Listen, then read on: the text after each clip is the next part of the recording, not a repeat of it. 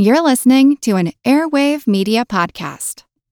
Mom deserves the best, and there's no better place to shop for Mother's Day than Whole Foods Market. They're your destination for unbeatable savings, from premium gifts to show-stopping flowers and irresistible desserts. Start by saving 33% with Prime on all body care and candles. Then get a 15-stem bunch of tulips for just $9.99 each with Prime. Round out Mom's menu with festive rosé, irresistible berry chantilly cake, and more special treats. Come celebrate Mother's Day at Whole Foods Market. Without the ones like you, who work tirelessly to keep things running, everything would suddenly stop. Hospitals, factories, schools, and power plants, they all depend on you. No matter the weather, emergency, or time of day, you're the ones who get it done. At Grainger, we're here for you, with professional-grade industrial supplies. Count on real-time product availability and fast delivery. Call, clickgrainger.com, or just stop by. Grainger, for the ones who get it done. Welcome to the Useless Information Podcast, my collection of fascinating true stories from the flip side of history. My name is Steve Silverman, and today's story is titled The Ivory Soap Murders. But before we do that, let's start with today's question of the day. And for today's question of the day, I was thinking about cake mixes.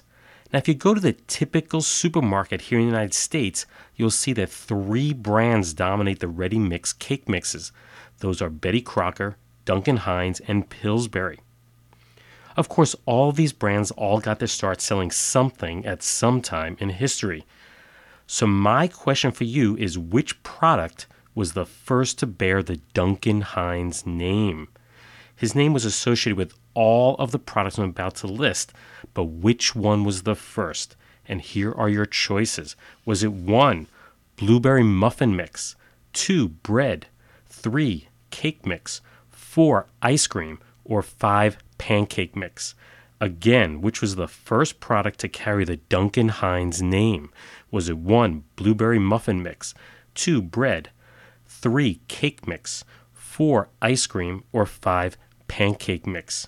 And as always, I'll let you ponder over these choices, and I'll let you know the answer at the end of this podcast. And now for today's story that I've titled The Ivory Soap Murders. And for this story, we have to rewind our clocks back to March 28th of 1937. That's when we find a guy named Joseph Gedeon with a bouquet of white lilies at 216 East 50th Street in the fashionable Beekman Hills section of New York City. Now, the reason for the flowers was that Gedeon had been separated from his wife Mary for the previous few years, and he had been invited by her to join the rest of the family for Easter dinner. Upon arrival at the apartment building, he pressed the buzzer to be let up, but there was no reply. So he waited in the lobby for his daughter Ethel and her husband Joseph Cudner to arrive. And once they did, they buzzed again, but they still received no answer. Uh-oh. As a result, the trio sought out the building superintendent, and they proceeded upstairs. To their surprise, the door to the fourth-floor apartment was ajar. It was open. At first, everything seemed fine. No one was in the living room, no one was in the bathroom, no one was in the kitchen. Then Dad proceeded to his wife's bedroom, and again, it was empty. Now, Mrs. Gedeon sublet 2 of the bedrooms to boarders, so they first checked the room of a professional model named Lucy Biacco. Upon opening the door, Mr. Gedeon discovered the nude body of his 20-year-old daughter, Veronica, who was called Ronnie for short. She had been strangled to death. They then proceeded to the last bedroom in the house, which had been sublet to a 35-year-old man named Frank Byrnes. He, too, was dead, brutally stabbed 11 times. But there was still no sign of the mom. Police quickly arrived and began to assess the situation. Mrs. Gedeon's dog, Tushy, who was a Pekingese, kept whining while hiding beneath the bed that Ronnie was lying dead upon. Then suddenly the dog lurched out and nipped at one of the detectives before retreating back under the bed. That's when Joseph Gedeon got down on his knees to grab the dog and discovered the body of his wife. The 54-year-old mother had also been strangled. So here we have an apartment that was occupied by four people, three of which are dead. Immediately, attention turned to the missing roommate, Lucy Biacco, but daughter Ethel knew that she was out of town for the holiday weekend. The press reported there was little evidence of what had happened. Ronnie had some bruises on her neck and throat, and that was probably from trying to fend off her attacker. Her hair was partially in curlers, which told detectives that she must have been in the bathroom and unable to complete putting them on. A search of the bathroom found that the remaining curlers were on the edge of the sink, while her dress, slip, and bra was sitting on the hamper. What was really bizarre was that her fur coat and her pocketbook were inside, yes, inside the hamper. The only witness was a neighbor who said that she heard a scream about 1 a.m., which of course police concluded was the time that Mom was killed. They deduced from the evidence found that the murderer then went to Frank Byrnes' room, where the coroner determined that the fatal blow came from a very thin, very sharp instrument, something like an awl or an ice pick, that had been pushed through his ear canal and into his brain. The murder weapon was never found. It was also learned that Byrnes was an out-of-work waiter who had been fired from his most recent job simply because he had lost most of his hearing. That means that he never heard the murder of Mrs. Gedeon and was probably asleep at the time of the attack. One further clue was the dog itself. Witnesses said that the dog barked incessantly at strangers, but they hadn't heard a single woof during the time of the murders. That suggested to the police that the murderer was someone that both the dog and the family was well acquainted with. The murderer appeared to have waited for Ronnie to get home, upon which he murdered her and left. There was no sign of a robbery. There was no sign of a fight. The police were fairly certain that Ronnie was the prime target, so all attention turned to the many acquaintances that she had. So this would be a good point to take a brief pause and tell you a little bit about Ronnie Gedeon.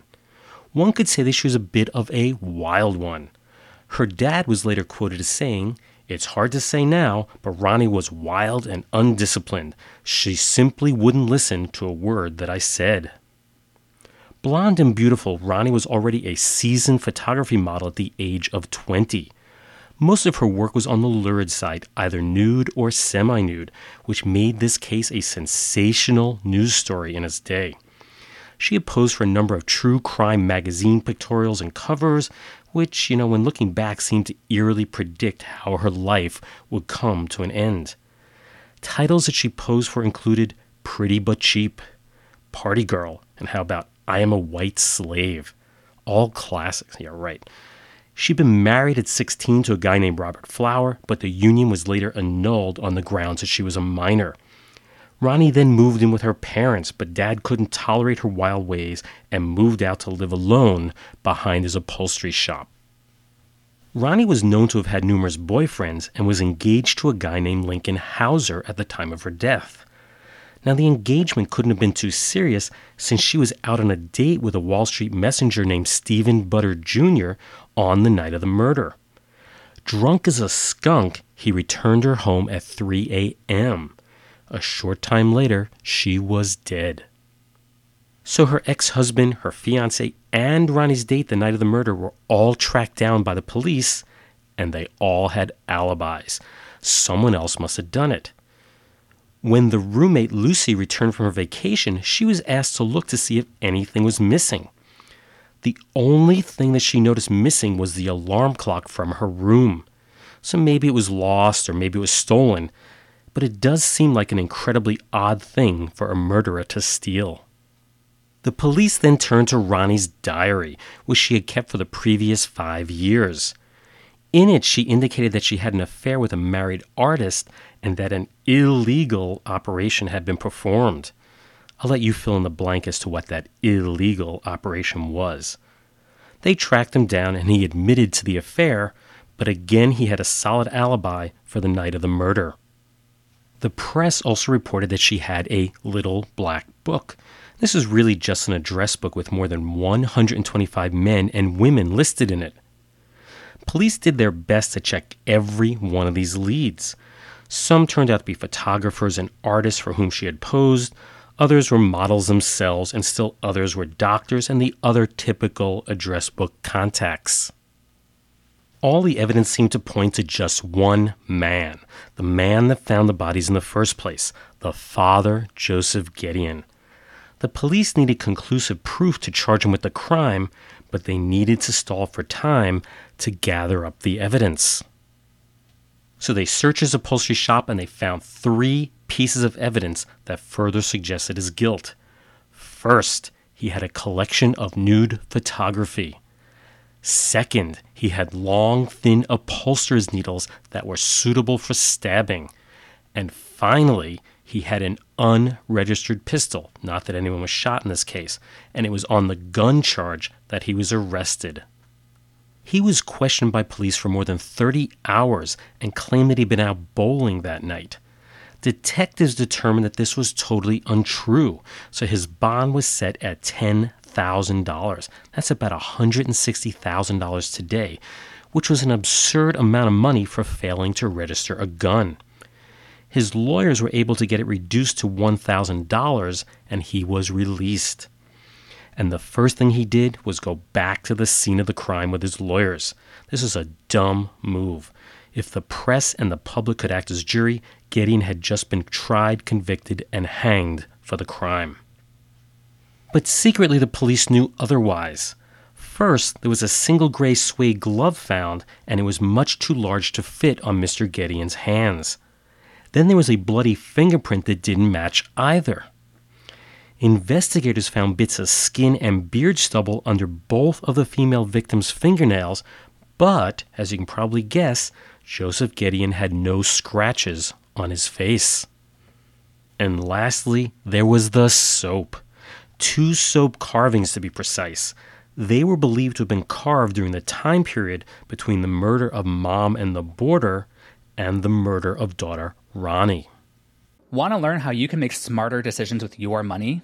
Well, I've got the podcast for you. I'm Sean Piles, and I host NerdWallet's Smart Money Podcast. On our show, we help listeners like you make the most of your finances. I sit down with NerdWallet's team of nerds, personal finance experts in credit cards, banking, investing, and more. We answer your real-world money questions and break down the latest personal finance news. The nerds will give you the clarity you need by cutting through the clutter and misinformation in today's world of personal finance. We don't promote get-rich-quick schemes or hype unrealistic side hustles. Instead, we offer practical knowledge that you can apply in your everyday life. You'll learn about strategies to help you build your wealth, invest wisely, shop for financial products, and plan for major life events. And you'll walk away with the confidence you need to ensure that your money is always working as hard as you are. So turn to the nerds to answer your real-world money questions and get insights that can help you make the smartest financial decisions for your life. Listen to NerdWallet's Smart Money Podcast wherever you get your podcasts. At the time, soap sculptures were a very big thing. Each year, the makers of Ivory Soap, Procter and Gamble, had a national contest to see who could create the best soap sculpture. Now, these weren't simple carvings like the tiki heads that I remember making back in middle school. These were extravagant, highly detailed, and original pieces. And the 2 pieces left behind by the killer were supposedly no exception. So the police contacted the foremost expert on Ivory Soap carvings, a guy named Henry Byrne, and he was asked to examine the evidence. He told investigators that he had no clue who may have carved the pieces, and he dismissed them as being amateurish. He later admitted in Procter & Gamble documents that he really did recognize the carving style as that of the previous year's winner, but he couldn't state that because of the bad publicity that would have come from the association of Ivory Soap with the murders. 2 days after Joseph Gedeon's release on bail, that's April 7th of 1937, or 10 days after the murder, the police suddenly announced that they knew who the real killer was. His name was Robert Irwin, and he was a sculptor who had been in and out of mental institutions. Bingo! In what was to become the largest manhunt since the Lindbergh baby kidnapping 5 years earlier, police spread the word that they now believed that the 29-year-old artist had committed these crimes. Police were certain that they would find Irwin quickly, but it just didn't work out that way.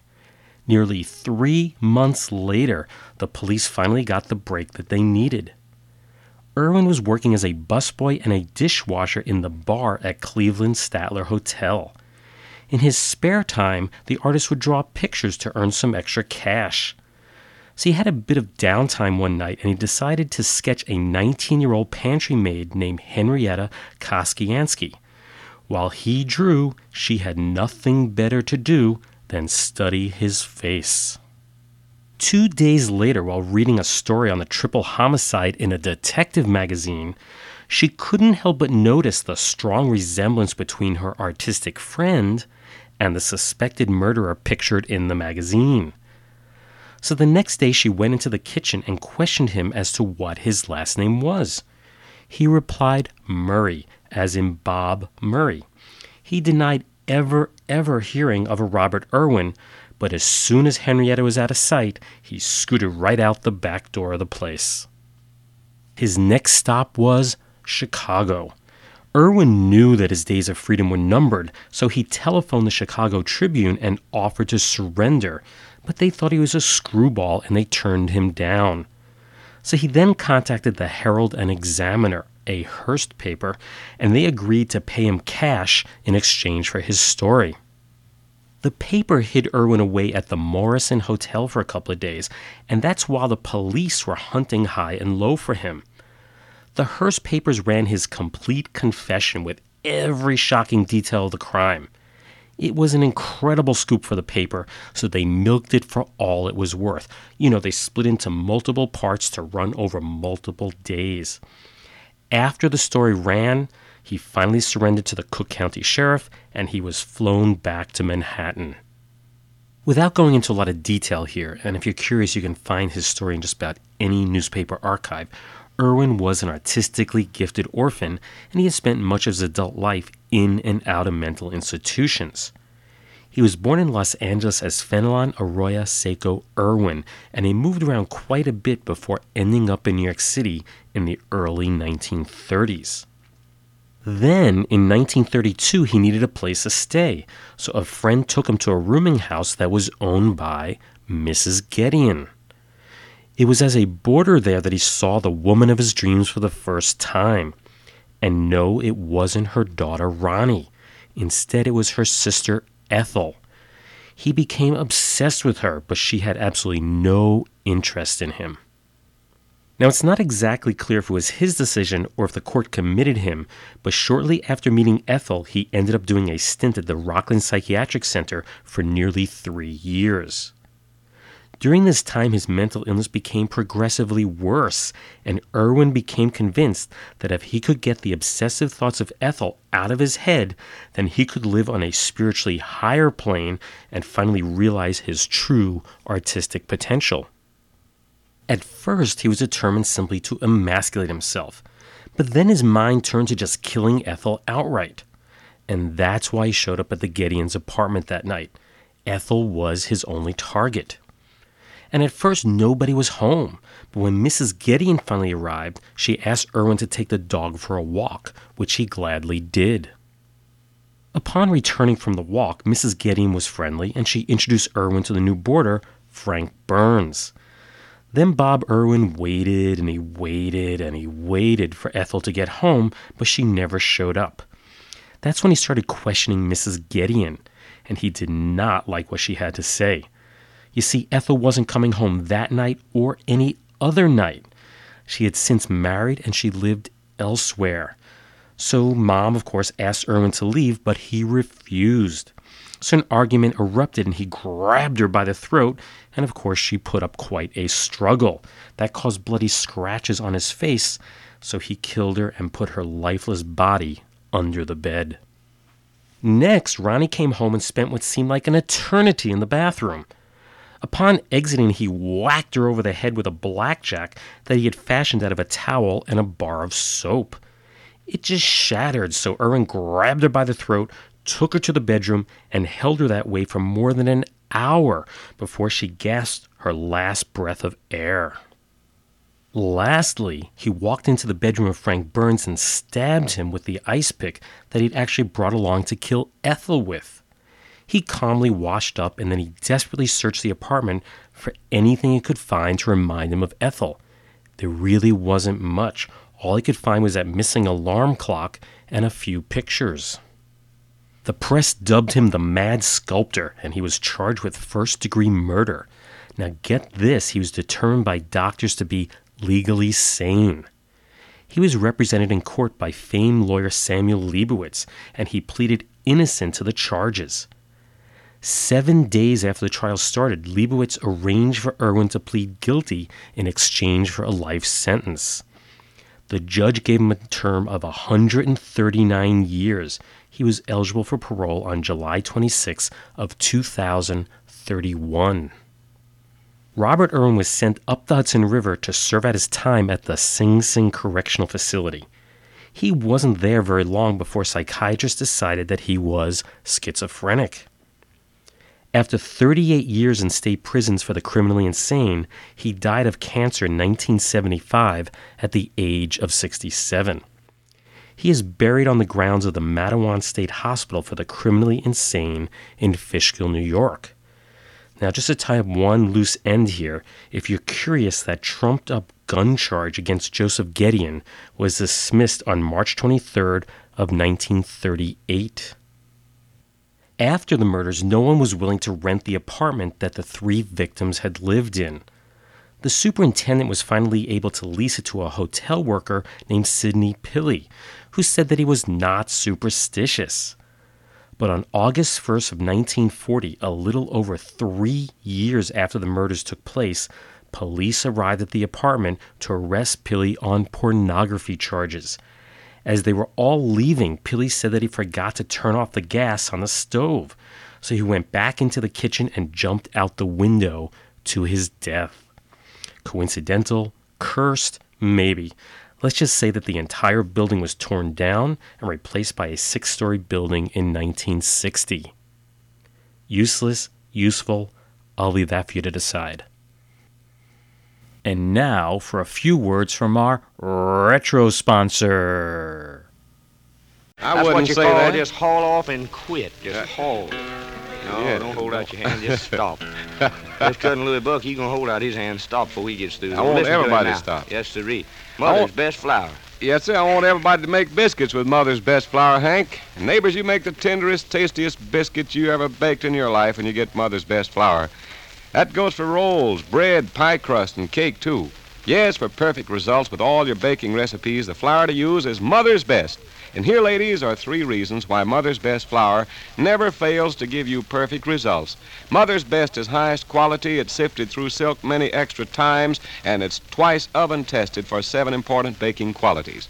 To make your baking even more successful, every sack of Mother's Best Flour contains family-tested recipes by Gene Foster, Mother's Best Home Economist. To save you money, each recipe is carefully tested in Mother's Best Kitchen. To save you time, directions are given step by step.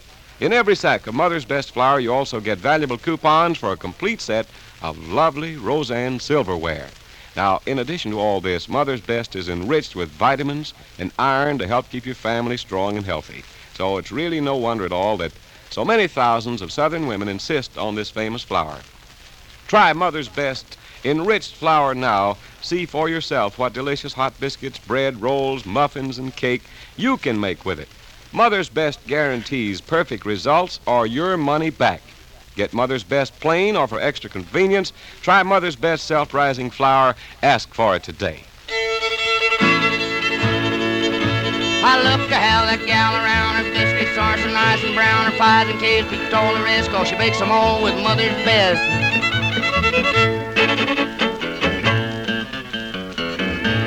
Learning you one, boy. Learning you one. Biscuit. Right, biscuit blues. That's the biscuit blues part.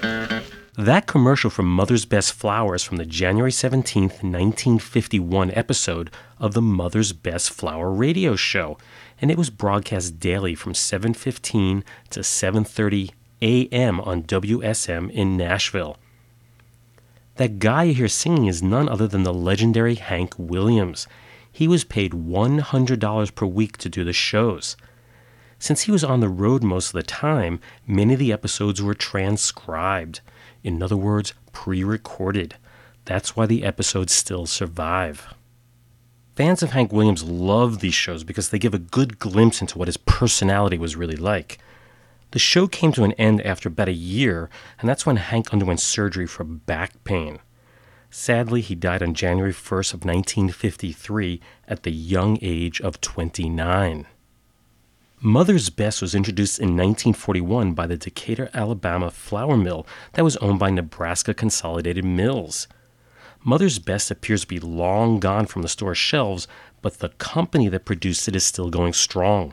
Since 1971, Nebraska Consolidated Mills has been better known as the mega corporation ConAgra. And this is a good time to answer today's question of the day. That is because Nebraska Consolidated Mills was the company that introduced Duncan Hines cake mix in an effort to sell more flour. Now, I had asked you which product was the first to bear the Duncan Hines name, and your choices were 1 blueberry muffin mix, 2 bread, 3 cake mix, 4 ice cream, or 5 the pancake mix.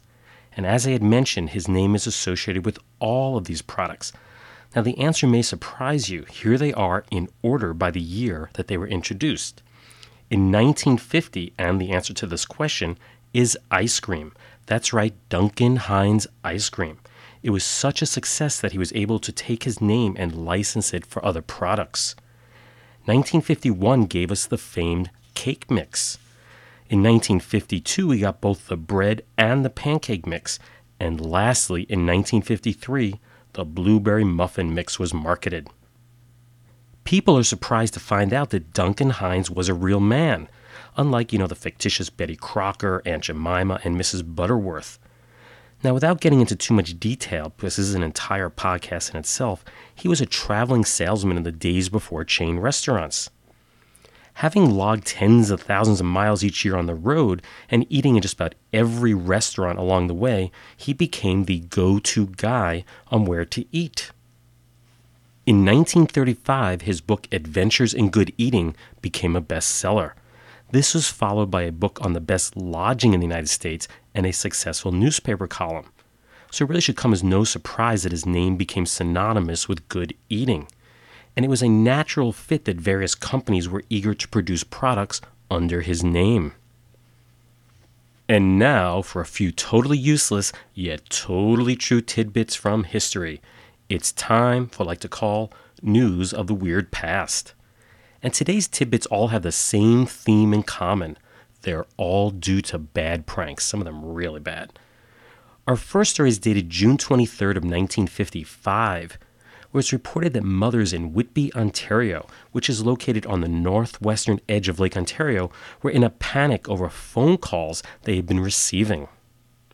Police said that the caller, who sounded like a teenage girl, had been telephoning the mothers with false news that their child had either been injured or killed. One mother was told that her 4-year-old son had been in an accident at the lakefront. Police were called and reported back that her boy was just fine. Then, a pregnant mother of 5 received a call that her 6-year-old daughter had been killed by a car. Mrs. Lloyd Robinson was quoted as saying, "I couldn't put the receiver on the hook. I was so shocked. I just dropped it." The child was found unharmed.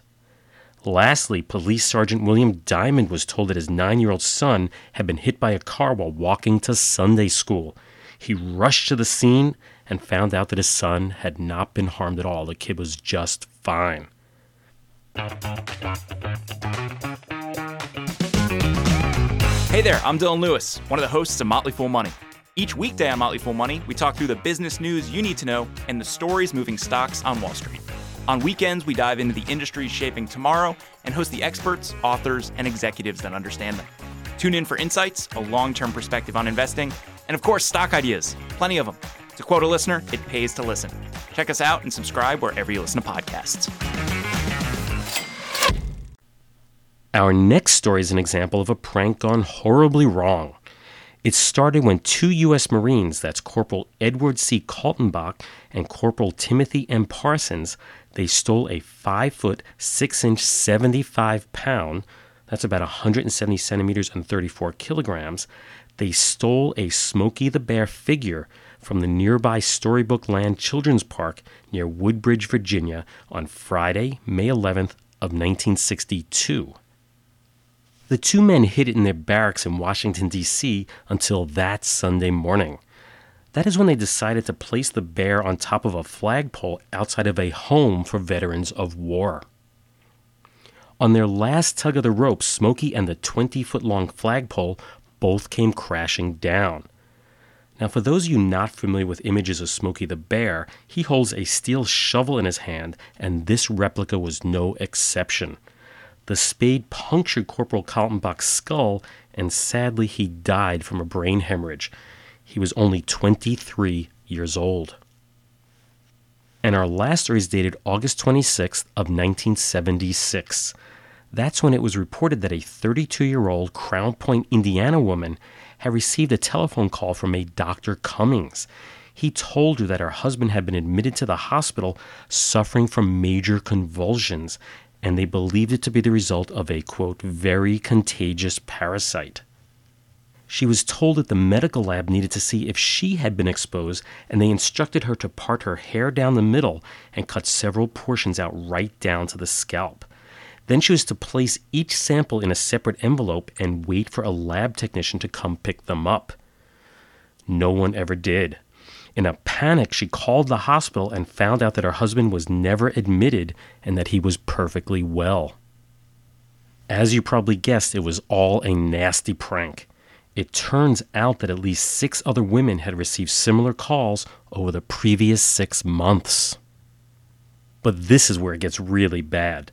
Several of them were told not only to cut their hair, but to also pour drain cleaner onto the bare spots.